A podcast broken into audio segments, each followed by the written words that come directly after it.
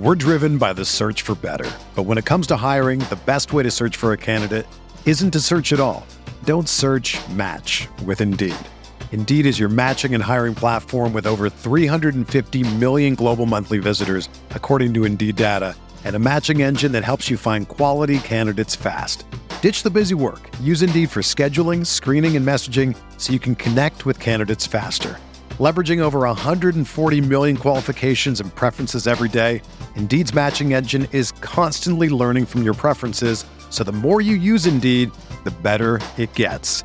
Join more than 3.5 million businesses worldwide that use Indeed to hire great talent fast. And listeners of this show will get a $75 sponsored job credit to get your jobs more visibility at Indeed.com slash BlueWire. Just go to Indeed.com slash BlueWire right now and support our show by saying that you heard about Indeed on this podcast. That's Indeed.com slash BlueWire. Terms and conditions apply. Need to hire? You need Indeed. What do you think about the Laker team now? You follow the box scores of the games every day? Just the Lakers. You're kidding. That is really a compliment. I was pleased to see you smile at the top of our show because once the game starts, you have a game face. You don't smile much out there. I don't think you have to do things for money anymore. Correct. What's up, Laker fans? Uh, Lakers take game one in a classic versus Golden State. A great road win, although never a dull moment, right? Lakers give us a scare as they have so many times throughout the year. Guys, we will I would love to do a whole segment on AD in the second segment. Um, and so let's touch on him a little bit, but give him our real focused attention in the second segment. But Mike, that uh, that was a hell of a game. You were there. It sounded like a great atmosphere. Talk to us about what you saw. It certainly was a great atmosphere. I was trying to explain to you guys before the game on text that it's still it's a little bit different in this matchup where there's so much star power. There isn't a lot of the hate that there exists in some of these other markets in the West that the Lakers go to. And everybody was just there, like just excited to see these two teams go against each other. And mm-hmm. certainly the LeBron part of it was the biggest thing. Of course, them in Golden State, although those were all in Oracle, um, those finals. And so there's a little bit different vibe between Oakland and San Francisco. And, and uh, you know, Darius can can attest to that but like it was still a great atmosphere and i thought that like the lakers the way that these teams had to shift in such a major way from round one both teams because the difference between the lakers and the kings is vast and the difference between the grizzlies and the warriors is vast and i thought that the lakers have just a bit of a better plan and the biggest reason is because of anthony davis and we saw why they like they they still need to get up on their wait here now i'm already starting to get into the technical stuff. Well let's wait on that. Yeah yeah yeah. Let me give you a little bit more sort of vibe watch. And so kind of the lakers i think that as lebron told us after pra- after yesterday's practice and darvin ham said before the game the warriors are going to make a push. They are going to make a big push. They are going to hit extremely tough shots no matter how much you stick with them and you have to keep your composure you can't get off kilter. You can't stop trying to execute. You can't stop working for good shots. Sometimes they're just going to throw some ridiculous shots in. And that started to happen during the run, which also coincided with the first time that they essentially went to Draymond on AD and went a little smaller. Um, and, you know, with Looney off the floor.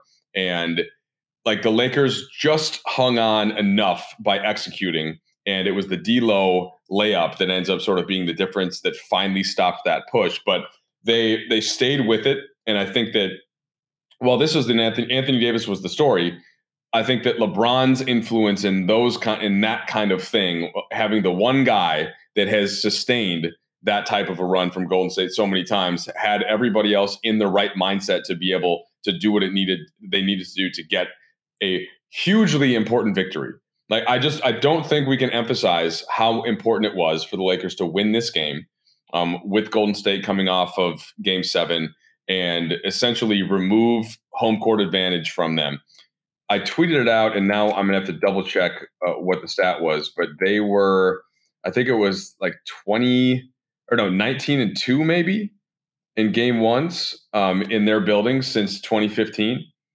And to go in there and and sustain that, and like now the Lakers, the seven seeded Lakers, who are you know, 26 and 32 in February, have a 1-0 lead on the Warriors, uh, and they won the one they won the game in their building, and it's just a like they're not impressed by it because LeBron has the same, you know, it's only one, you have to get to four, but it's a very big deal. And if the if the Warriors come back and actually win that game and then still feel like they have the adjustments going into game two, um, that could be the whole difference in the series and whether or not you advance or not. So it just it was a it was a, a massive win for the Lakers that they appro- they approached in a business like manner, Pete, um, and because they know better.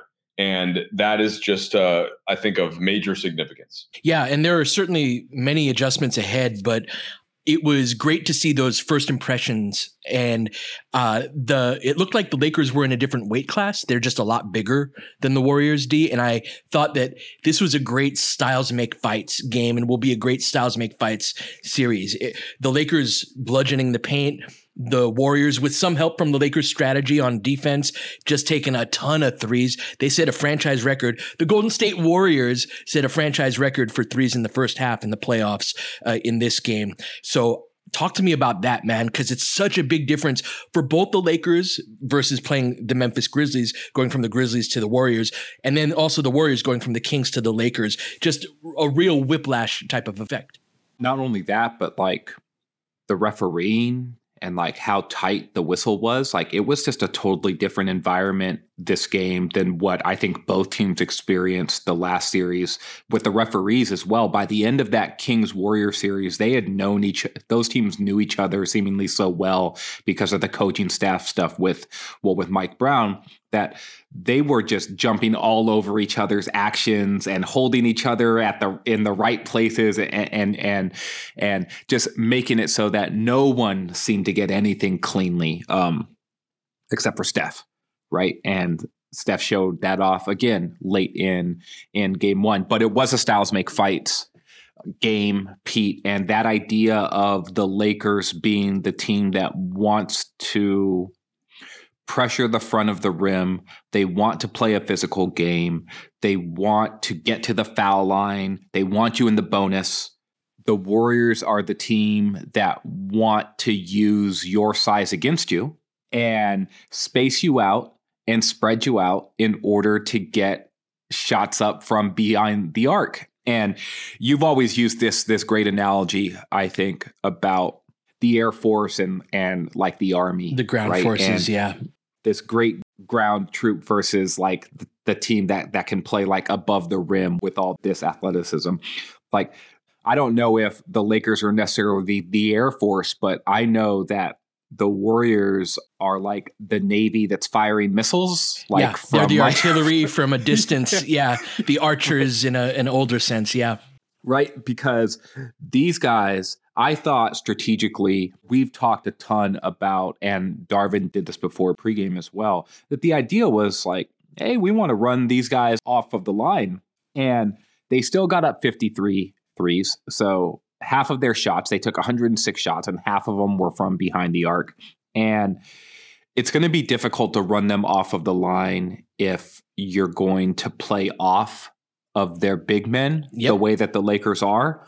Um, it puts so much pressure on the Lakers guards to get over the tops of screens in order to to contest shots. And I just thought the chess match of that simple X's and O's, and neither team really going away from those th- from the things that were like that initial part of their game plan, and both teams feeling like we can win this way. Right. Yeah. And it was a one point game at halftime. It took a LeBron James like 20 foot jumper before the halftime, basically on the Lakers' last halftime possession, for them to go into halftime with with a one point lead. They were basically back and forth the entire first half after a terrible start. We didn't even talk about the start. The Lakers start the one for eight. Two, yeah. Right. The Warriors aren't much better. I think they were four for 11 at that point, but you could already see the idea of the late after that though the lakers really settled in pete and they started to go more to their paint heavy attack get get ad involved and the rest of the game was like that. It was both teams basically just playing to their strengths over and over and over again and asking the uh, and asking the other team questions. Can you stop this? Can you stop this? And by the end of the game it was the lakers who won out fittingly with a bucket near the paint by mm-hmm. D'Angelo Russell, right? And yep. all of these guys were just getting downhill. So tell me what you saw in this game because there was so much to digest. I want to start with Jarred Vanderbilt. How fun was ah, he, right? So yeah. it was one of those things we when we previewed this series, we were thinking like, hey, you know, someone's going to have to guard Wiggins and you're not going to want one of the guards to do it, right? But that's exactly what happened. They start out with D'Angelo Russell on Andrew Wiggins, and it's Vando chasing around Curry. And this to me, I just have to delight in this for a second. So we trade for Vando, and you know I'm familiar with the players around the league. It's nothing like my fami- familiarity with the Lakers, but Vando is like this, you know, f- guy who's played the four five. He's this big man, but he's got some athleticism, right? He's got some tools. And I remember our early conversations about him, and it was like, yo, you think Vando can defend the wing? And it, when he starts doing it, he has a good game against Bi, uh, Luka. He had a couple of like a string of games where it was like, man, he's guarding these like high end wings. I think Vando can guard wings. And then he starts guarding progressively smaller guys. He's like, this great game on Devin Booker, who, depending on if you're asking Mike or myself, you know, Michael claim him for team wing, I claim him for team guard Booker. But he gets progressively smaller, and then all of a sudden he starts out on Ja Morant to start last series, and it's like, all right, I see that, right? Like we're fun. They're not great jump shooters. There's a way to do that, but in the preview, I'm like, there's no freaking way that he's chasing Steph Curry around, and because to me that's the pinnacle of can you guard a perimeter player is can you defend Steph Curry with any level of competence, right? It's the hardest job that there is in terms of defending the perimeter. And so he goes out there and the thing and Vando was talking to you about this in postgame Mike about he's like I'm not digging down which is when you help from one pass away right? You leave your man to just like help a little bit. I'm not rotating.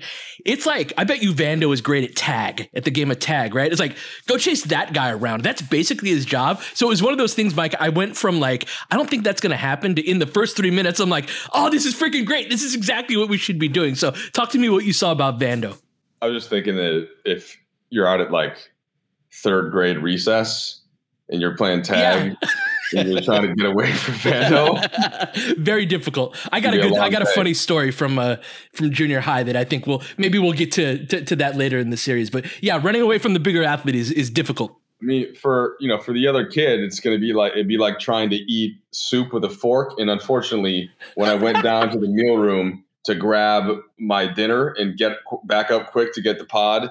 And I, uh, there wasn't a, a, spoon inside the silverware set. And so here I am with this ah. massive chicken tortilla soup. Uh, and I'm about to have to eat that with a fork. So big soup energy. That's not great. And uh, I, I, still want to hear about the, the Soriano family battle here as the Lakers take take game one. but yeah, so Vanderbilt, the the way that that he described it, as Pete you just alluded to, it's he actually he liked it in a sense that it was, hey, this is your whole job. Yeah.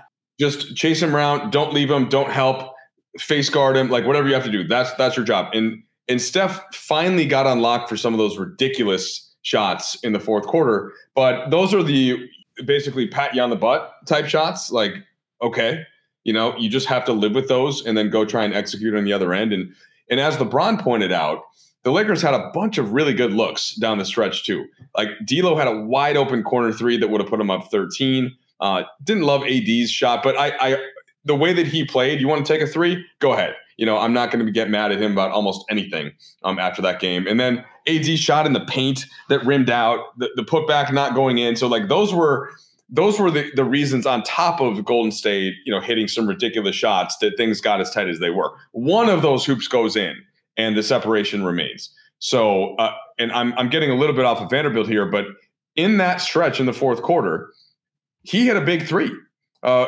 that was that yeah. was part of that initial push to get it up longer, and then he also had had the steal, um, and then can, that was earlier in the quarter, but then hit one of two, so he was three for four at the line, and you know to, to be able to get that kind of production from the Lakers or from Vanderbilt on the Lakers on a night where Rui Hachimura played really well in his first shift, hit both of his shots, got to the free throw line. He only ends up playing 11 minutes, you know, and and so they've got though they've got different guys that can step up in spots around Anthony Davis as the number one base, LeBron sort of deciding where to fill in, Russell taking a big time scoring role when you know as the third option, Austin hitting a couple of big threes, Dennis having his best game in a while. I, th- I think he kind of hinted that his Achilles is feeling better than it was last round, mm-hmm. and that mm-hmm. was what was really limiting him, which we kept wondering that it must be something physical, right? Because he wasn't really moving like himself last round. So to be able to call upon Vanderbilt, who did not have you know the the consistent type of impact, um, even though he did have some good games against Memphis, and the the importance of that, I thought can't be understated. And so that was uh, I'm glad that you highlighted it early, Pete. I thought one of the most important things that Vanderbilt did early in the game was just deny Steph the ball and just deny him touches. That he Steph is coming off a 50 point game where he shot 38 times in 38 minutes. And so when he really wants to get it going, he just gets the ball and he just has it the entire time. And once he has it, it's very difficult to get him to give the ball up unless he just does it voluntarily.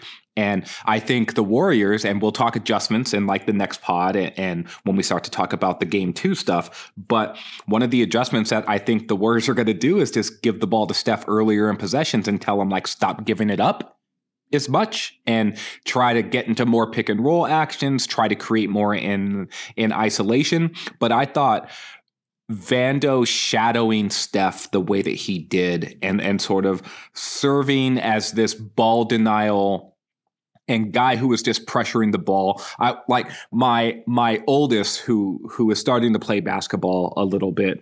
She was watching and this was a play and it must have been a second half play, but Steph had gotten the ball and he was dribbling around and he Vando was in a trail position and then he dribbled to the left side of the wing and AD picked him up. And then Steph dribbled underneath the right side of the basket. And then he jumped up to try to throw a wraparound pass. And then Vando came and he got Deflected the steal. It. Yeah. Right. And then Steph really didn't run back on defense. And my daughter commented, like, Steph looks a little lazy right now. And I said, Oh, I don't, I wouldn't call him lazy. I just think he's worn down right now. Mm-hmm. I said, look how much bigger Vanderbilt is than him. Look how much bigger Anthony Davis is than him. And these guys are just hounding him all over the court and just chasing him and chasing him and chasing him. And I thought that Vando's ability to deny Steph the ball and just make sure that he wasn't getting clean touches and then provide a bunch of back pressure Pete, like when he was coming off the screens. I thought that was some of the most important defensive work that Vando did all game was just limiting his time of possession to use like a sock yep. to use soccer parlance. If you're going to be a ball control team, you need the ball. Yeah. and Vando was making it so that Steph didn't have the ball as much as he typically yeah. would would have and I thought it paid great dividends for the Lakers. And this is that is a tangible example of what I've been arguing about uh, about pressing fatigue. Like a bigger athlete chasing you around and shadowing you around for an entire series. There are going to be possessions like that where it's like he got the deflection and Steph didn't run back, and your daughter comments like Steph's looking a little lazy on this play. Right? It's it's yeah. that every single play. And like Vando's one of them dudes, Mike, where he's just like he's gonna be on top of you every play and I, not gonna get tired. And he's just a big athlete with motor that that will have some value later in the series as well. The the reps that happen right now. And so before you toss to break, Pete, I just I wanted to try to underscore again the value of winning game one in this context. And like Golden State. So Steve Kerr said before the game, somebody asked him, "Hey, is this the Lakers' biggest advantage they're going to have because they have rest going in?" And he said, "No, I think we have the advantage because mm-hmm. we're in rhythm." And while I can make the case for the other side, and like certainly I think in the Lakers context with LeBron James, they did need those extra couple days to rest. Like, but Golden State very easily could have clipped this game if a couple things went a little bit differently. But like the Lakers were the better team uh, over the course of the game. And they now, like, it's having to make adjustments after a loss is just so much different in this context, especially um, given how Golden State has played home versus road. And, and we with that said, we just saw what they did in Game Seven against the Kings. But like the Lakers got the job done, and now they they had to endure that Golden State run, um, which reminded me a little bit of the way that Memphis came back at the end of Game Three. Um, although this one was much tighter, that one never got too close. And then I thought that the Lakers responded with pretty good energy in Game Four, and so now I think Golden State started to throw out some of the stuff that they're going to use as counters. And you know LeBron and Tristan Thompson like they're they're talking about what they're going to do in game 2 already. And like that to me has some value in its own right. Just that like the Lakers know that Golden State gets stronger after you beat them. But that's still a hell of a lot better than having them win first and then try to make some adjustments. Yeah, really big win tonight and the main reason for that was Anthony Davis. So let's take a break, come back, talk about the big fella.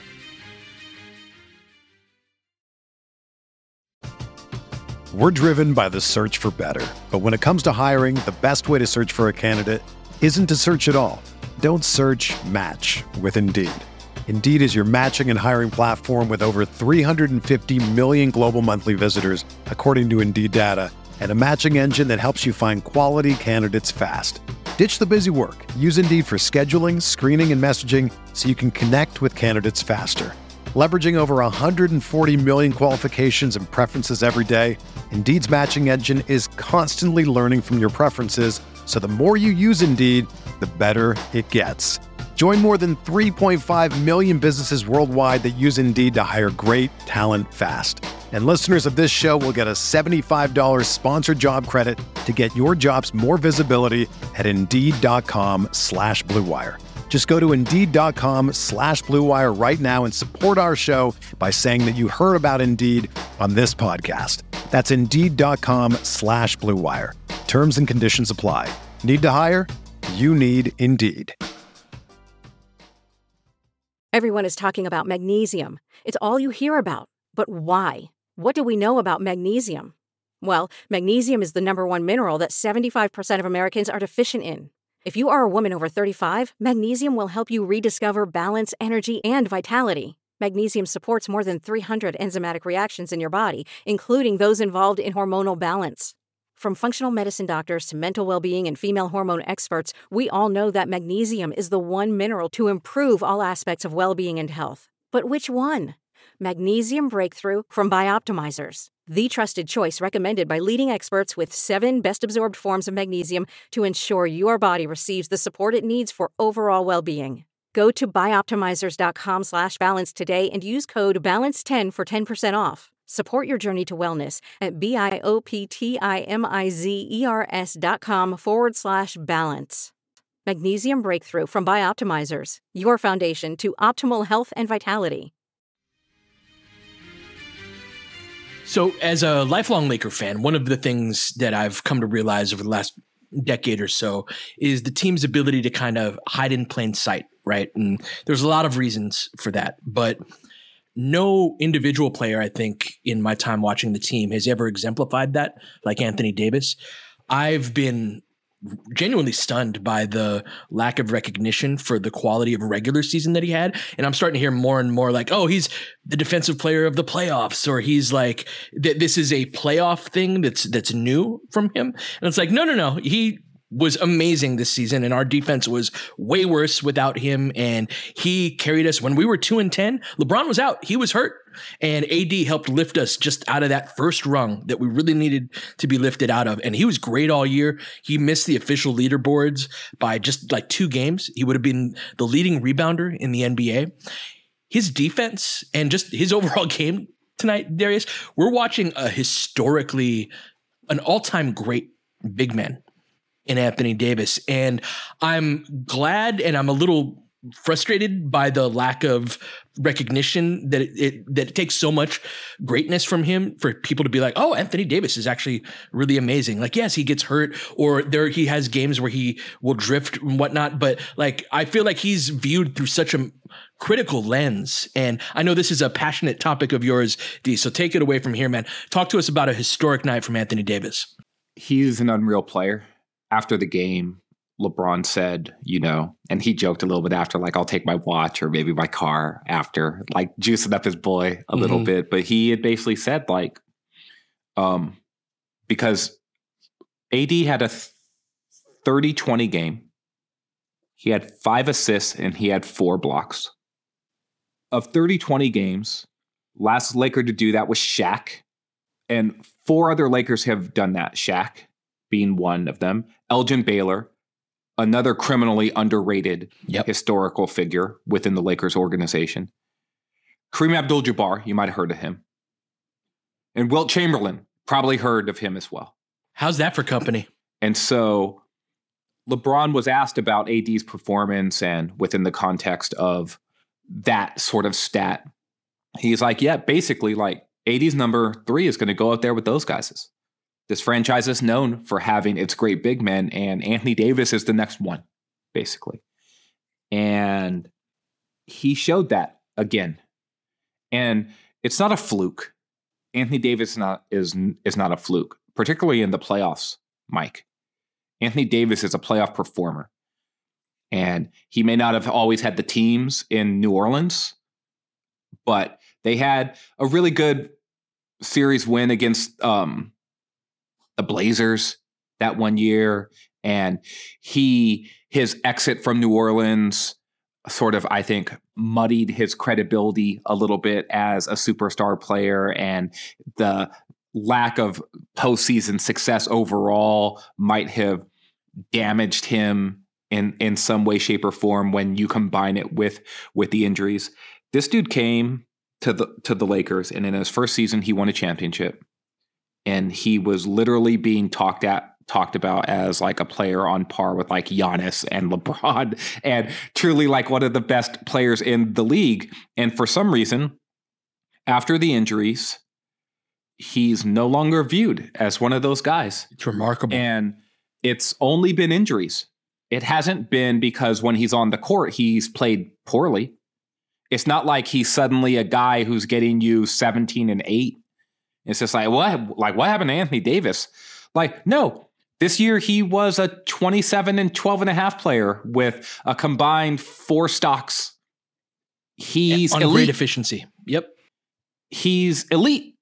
And I heard you earlier today, Mike. Um, we're recording this. It, it's actually yesterday now, but we're recording this a little. Uh, it's the stroke after midnight right now. But I heard you on Ryen Russillo's pod. It was a great appearance. You should go listen to Mike talk on on uh, Russillo's pod. And Russillo was sort of talking about Anthony Davis's up and down play this postseason. And Mike, I'm was super happy that you butted in at that point and basically said he's been up and down some offensively, but defensively he's been the best defensive player all playoffs.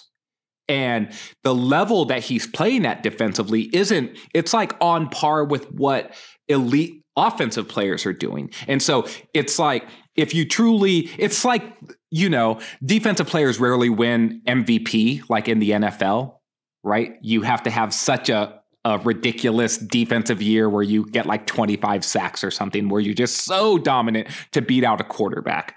But AD is having that sort of playoffs right now defensively, where just on that side of the ball, his impact on that side of the ball is as great as what the great offensive players have on the offensive side of the ball. And he did that to the Warriors again. He had this stupid block on Andrew Wiggins where Wiggins is like literally euro stepping yeah euro stepping by him and AD basically just like the way that you might like in WWE where you're like falling out and then you're about to like tag your tag team partner AD reached back and tagged the ball and was just like nope you ain't blocking that like it's like Unreal. a no look block it was, yeah. these defensive plays that he's making are literally dumb. They do not make sense.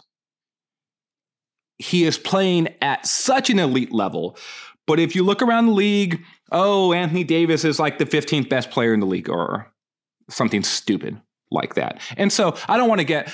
I feel you, Pete, because I'm frustrated too around the lack of recognition, but Yeah. that's like sort of like my fan brain talking. Mhm.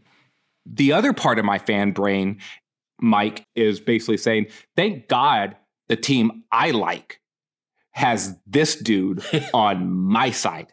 Because it must be a horrendous experience seeing this dude on the other side of the court unreal, an unreal AD performance. I think I think one of you guys pointed this out in our, our text thread, but opposing coaches and opposing players certainly don't underestimate Anthony Davis.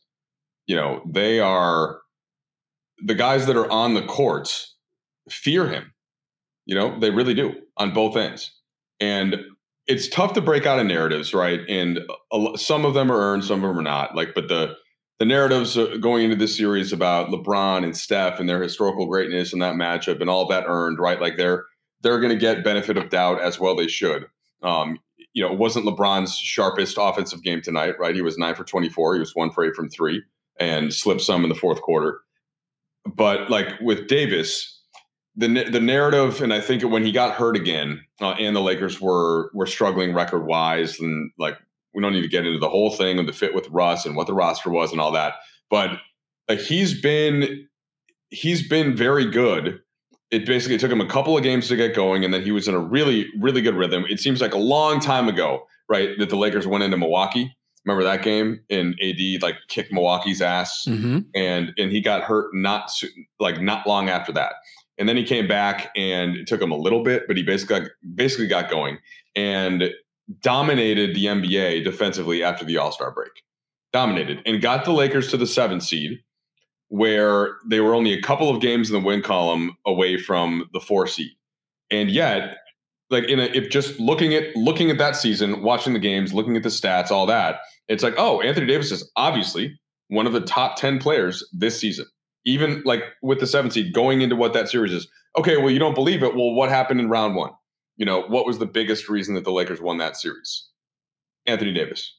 His defense consistent through six games, and then basically every other game also finding a way to make a major impact on offense despite Memphis's game plan, starting not with LeBron, but with Anthony Davis. Uh, Taylor Jenkins revealed that multiple times. So fast forward to this game. All right, Golden State. You want to try to get away with having Looney on him. Didn't work. You know, he destroyed Looney, who was talk about narratives. Now, Looney has been kind of like the toast of the playoffs. Yeah. And for great reason. He's been great. Another 20 rebound game tonight. He he got the loudest cheers outside of Steph um, in the arena. Every time. Mm. So when and and this is one thing I do like about Golden State fans. Like they're, I think they're they're better than a lot of fans. Like where they they recognize certain things that are important. And, and part of it's because they've seen a lot of good basketball lately. And so when Looney is scrapping in there and getting offensive rebounds and had a putback, like that's the type of energy and effort that they cheer, rightfully so. But he also was just getting his ass kicked by Davis on the other end. And and how could like he's not equipped to guard Anthony Davis.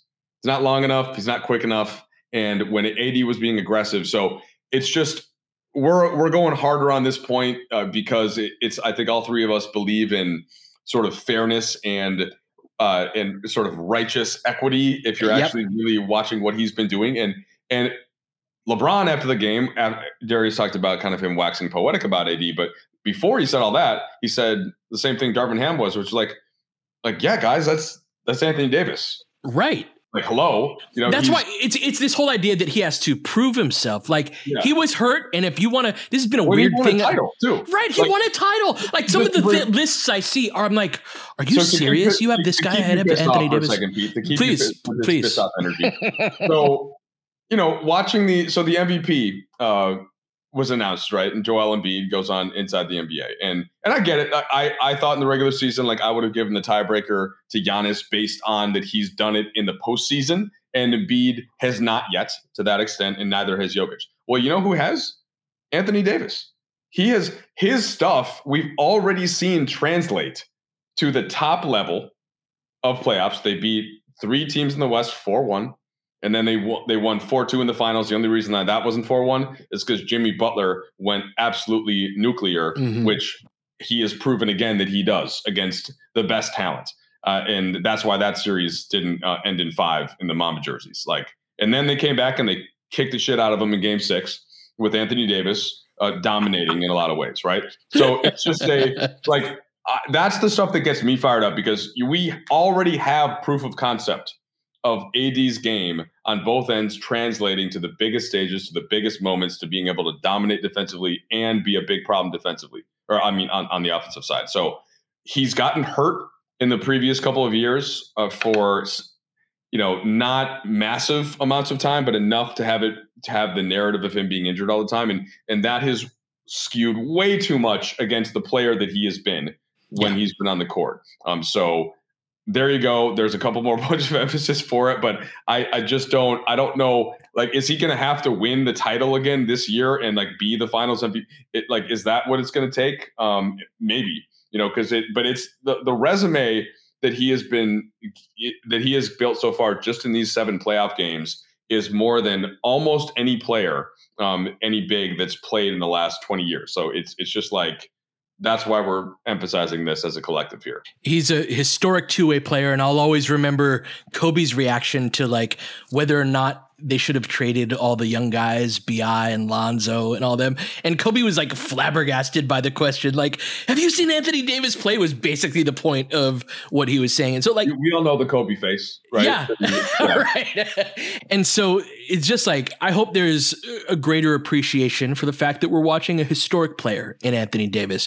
Uh, as Darius said, we're recording this. You know, we, we're past midnight now, and we haven't done our re-watches or anything like that. But D, does anything stand out to you about AD on the offensive end in particular because he started out like he's been dominating games defensively, but this was a great game by him on offense. Particularly, you know that that first half, he was I think he had 21 in the first half uh, on like nine of 10 shooting at one point. What yeah. what was getting him all those good looks? Let me prime this slightly more though, Darius. Like, yeah, I guess Pete just just did the the follow up I was going to do, but after the first time out, he started. They started just getting him the ball right in that little mid post area yeah. and and mm-hmm. like over and over and he kept finding ways to get in there and he kept getting it done yeah pick and roll actions little pocket passes he was pete like one of the things that ad can do and you've talked about this a bunch is sometimes he will roll all the way into where all the traffic is and then it's difficult to get a catch he was rolling and but he was doing like half rolls, like short rolls. And this is where Golden State sort of expertise as a drop defense team, even when they play Draymond there, right? But they do this with Looney as well, is when you play against a drop team who also goes over the top of screens because you have skill guards, the pass that's there is the little pocket pass that goes into like the foul line area. Right. And after after you get the ball there, the shot that's there is the little runner or the little push shot or the little short jumper. Yeah, they're gonna shut off getting all the way to the rim on the roll. They're that's what they're built to do. Yes, and so in fact, the one time that he did roll free, um, Dennis missed him, and he didn't throw the lob. Mm-hmm. He he hit a pull up jumper. Mike astutely texted us that yeah um, during the game, but the thing that I noticed about AD Pete, it was when he had Looney on him, and I didn't hammer this point enough, I think, like in the pods that we did in the lead up to to this series, but Looney is the exact sort of defender that like is not going to give AD a ton He's of He's got problems. no chance. And Looney's such a good player. It's just a really bad matchup for him. Yeah, like AD, he he's he's tall and lanky, like like he's basically the same physical build as AD, but he has no physical, so he has no physical advantages against him. Like he he's got the same sort of high high waist and hips. He's got the same sort of long arms, but he is not the same leaper. He's not even as tall as AD. Um, he doesn't have the same foot speed or lateral quickness. And so AD sees a player like Looney and he's able to attack him in ways. And so some of the moves that AD got in this game, he wasn't able to go to any of those moves during the Memphis series because Jaren Jackson Jr. is just such a superior one on one defender to Kevon Looney. And so, like, the play that never worked against Memphis, and AD went to it like twice in one game and never went to it again, was like the isolation left wing rip through baseline and then power up for the finish, like on the strong side basket or going to, to the reverse layup. And basically, that didn't work once against Memphis. He, he mm-hmm. may have gotten it to work once, but it basically never worked. And so he stopped going to it entirely. He went to that and it worked the very first time yeah. that he tried it against Looney and and he got a reverse layup. His first basket of the game, he basically drove right at him and got a layup right right at the basket. And so when AD starts to feel his comfort level, then the jumper starts to fall a little bit. And the fact that he took two three, he missed both threes that he took, but the fact that he was eagerly like, "Hey, I want to take a three right now," that is indicative to me of a mindset of the player that is in his offensive zone of like, I'm on it this game. And that's the version of, of AD that is going to be difficult to stop. Now, Draymond is going to give him some issues, Pete, and we'll see how how that goes. But by the time Draymond was on AD as well, AD had played the entire second half. He mm-hmm. he had basically played 20 straight minutes. And now Draymond, who had been in foul trouble, was basically foaming at the mouth being like, I'm just going to shove this dude all over the court. And, and, AD was resting on offense in order to try to be the elite defensive player that he needed to be yeah. to stop the Warriors from scoring. So I don't want to give AD an out with that. He was stuck on 30 points for a long time and he finished with 30 points. So he did not close the game as strong offensively. But I thought the tone that he set very early on in the game after that one for eight start by the team, he settled the team in offensively and everyone else sort of formed in around him. And, it was crucial that he was able to score as effectively and efficiently as he did. And that last block that he had uh, came on Steph, right, with a minute and eight seconds left. Huge play yeah. got us in transition the other way. Yeah. Yeah. And that's, you know, that's where LeBron ends up getting fouled. And, and so, yeah, it like it's just so obvious how great AD was in this game, and I think that the key now. We've had this conversation just to bring a last thought about LeBron uh, on this because I think the the main adjustment that the Lakers can get for a chance to win Game Two is to have a more in rhythm, sort of more. Uh, Darius, you pointed this out a while ago, like there because you, you were looking up the days off thing, and if it's like LeBron needed the rest, but it also maybe the engine wasn't quite tuned up you know, enough where and like he he still deployed it, I thought positively in a lot of ways, but in that fourth quarter, um, it wasn't there in certain spots. And and that's to me gonna be whether or not the Lakers can go up 2-0 is going to depend largely on LeBron because like they're going to make their adjustments on AD. Uh, I, I, would love it if if they put Draymond on him and he was just as aggressive and he still got to those spots. It's just like easier said than done. And you know Draymond's going to they're allow, going to allow him to be more physical um, in those kind of settings and especially with the crowd the way it's going to be in game two. But that's the thing I'm going to be looking for the most um, is LeBron um, heading into game two. And then, you know, the other thing, just if like Dennis was great, right? 19 sure. point shooter, but can they get Rui out there uh, more? And, and in what context do they use the three guard lineup? And you know, versus like Reaves playing 39 minutes, and I that's another thing we didn't even have time to get into. But uh, I, I'll just LeBron's going to be where I'm watching most uh, when the first quarter of game two starts. Yeah, the elusive LeBron jumper. This is all happening with LeBron as like a sub 20% three point shooter. And if he can at some point get back, and that's, there's no guarantee, but if he can get back to his just close to his historical averages in the playoffs from three, that's just a whole nother dimension that gets opened up for the Lakers offense plenty more to talk about. We will be back uh, tomorrow to give some of our thoughts on adjustments, what we think not only Golden State will do, but also the Lakers to see who can win game two. A classic in San Francisco tonight. We will be back to on Thursday morning to discuss all those adjustments. But until then, you've been listening to the Laker Film Room podcast. We'll catch you guys next time.